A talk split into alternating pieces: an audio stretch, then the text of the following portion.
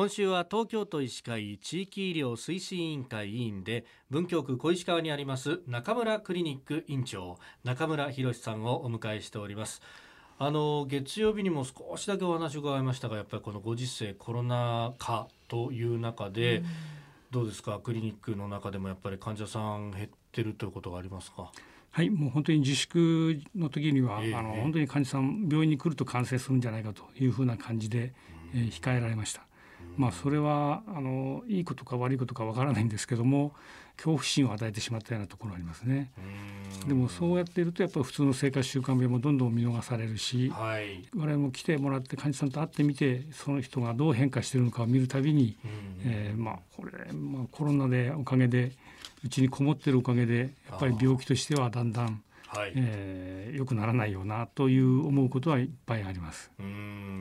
それこそ、まあ、従来からその東京都医師会全体としてあのフレイルですか？その病気までいかないけどその全区的なあのあんまり歩かなくなるとか、えー、そういうこうことも解消しましょうってやってきましたけど逆に言ったらそれが進んじゃう人っていうのも恐れはありますか？ありますね。あの、まあ、通院する月に一遍通院するだけでもその、まあ、高齢者の方なんかは、はい。本当に一つの目標になり、えー、頑張ってきて、えー、やることが一つの、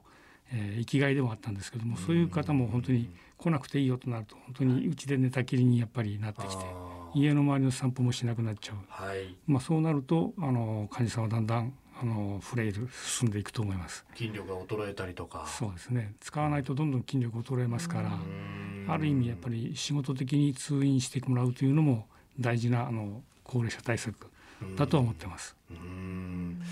そのまあコロナウイルスの影響もあってお医者さんに行くのが怖いっていう方もちょっと増えてきたっておっしゃってましたけれども例えばこれで健康診断の受診率みたいなものというのもどうですか？最近は下がっていたりしますか？やっぱりあのみんな今の時期は検診までやめとこうやめとこうって言ってる、ともう第2波が来るよというからもっと早にやった方がいいんじゃないですかといろいろ進めていますけども、はい、やっぱり今まだやらなくてもいい。どんどんどんどん先延ばしになっている患者さんもいますね。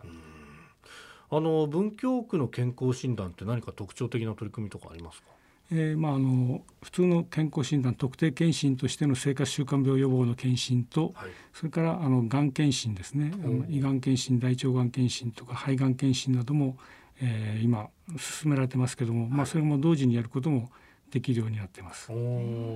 じゃあワンストップで一回で。そうですね。一応ワンストップだけにいきませんけども、まあツーストップぐらいではなんとかできるようにはなってます。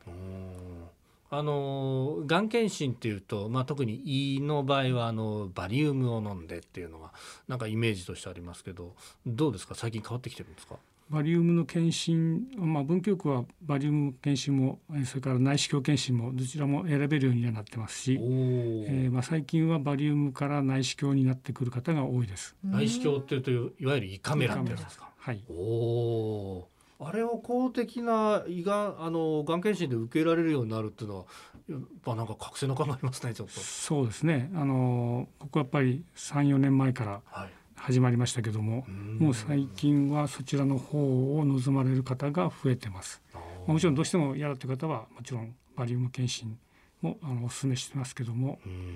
えー、最近の傾向は内視鏡検診。